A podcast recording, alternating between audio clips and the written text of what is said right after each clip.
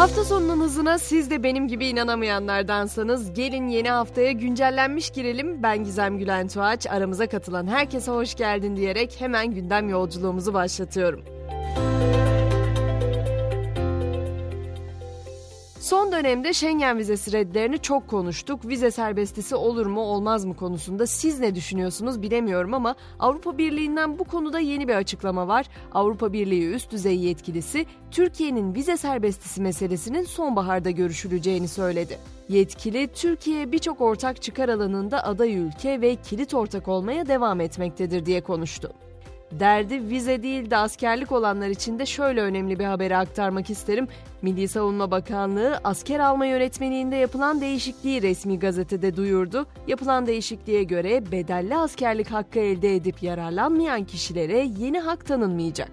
Resmi gazete demişken de ona da zam geldi. Resmi gazete ilan ücreti satır başı 15 liradan 40 liraya yükseldi. Böylece ona yapılan zam da %166'yı buldu.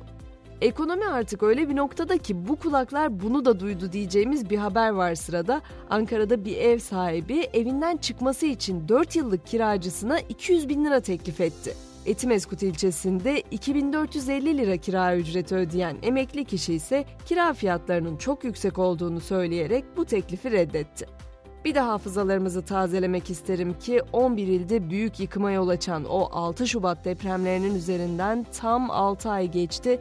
Sağlık Bakanı Koca depremlerin ardından 1 milyon 123 bin 211 depremzedeye sağlık hizmeti verildiğini, hala hastanelerde 617 depremzedenin tedavilerinin devam ettiğini söyledi.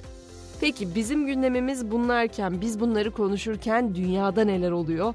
Diğer depresyon türlerinde olduğu gibi doğum sonrası depresyonunda da üzüntü, yorgunluk, intihar düşüncesi, mutlu olamama hali gibi belirtiler ortaya çıkıyor. Amerika'da doğum sonrası depresyonu için geliştirilen ilaca üretim izni çıktı. İlaç adımı önemli bir gelişme zira araştırmalar her 7 kadından birinin doğum sonrası bu belirtileri yaşadığını gösteriyor. Kadın olmak hali hazırda yeterince zor ama gelin görün ki bazıları bunu daha da zor hale getirmekte ısrarcı. Afganistan'da yönetimi ele geçiren Taliban'dan söz ediyorum. Taliban'ın kadınlara yönelik kısıtlamaları devam ediyor. Ülkede şimdi de 10 yaşından büyük kız çocuklarının eğitimi yasaklandı. Geçen Aralık'ta binlerce kadına üniversite eğitimini süresiz olarak yasaklayan Taliban, koleje ve üniversiteye giden kadınlara kısıtlamalar getirerek sert bir darbe vurmuştu.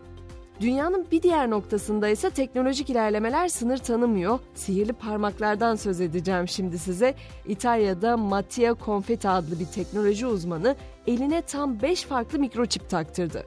Temassız ödemelerde kullanılan bu farklı çipler sayesinde İtalyan bilişimci artık cüzdan, kredi kartı ya da kimlik taşımadığını söyledi.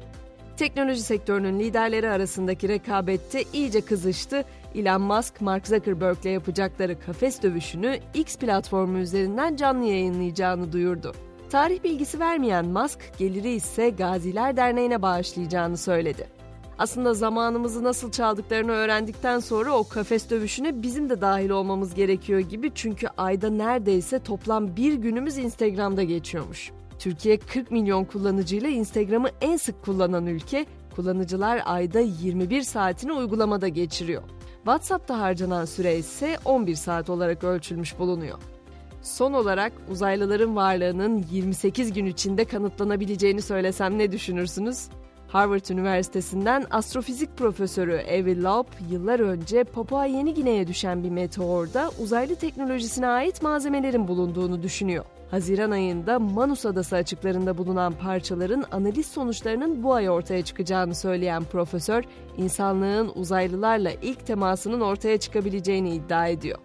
Hemen spordan notumu da ekliyorum. Dünden beri metagazozu konuşuyoruz. Berlin'deki Dünya Okçuluk Şampiyonası erkekler klasik yay kategorisinin finalinde Kanadalı rakibini yenen Mete Gazoz dünya şampiyonu oldu. Altın madalyayı kazanan Mete bu galibiyetin ardından 2024 Paris Olimpiyat oyunlarına katılma hakkı da elde etti. Bu başarı sonrası dünyaca ünlü yazar da Mete Gazoz'u paylaştı. Okçunun Yolu isimli kitabını Mete'ye adayan Brezilyalı yazar Paulo Coelho sosyal medya hesabından şampiyon diyerek Mete'yi paylaştı.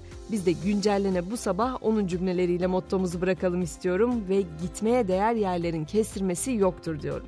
Akşam 18'de tekrar görüşmek dileğiyle şimdilik hoşçakalın.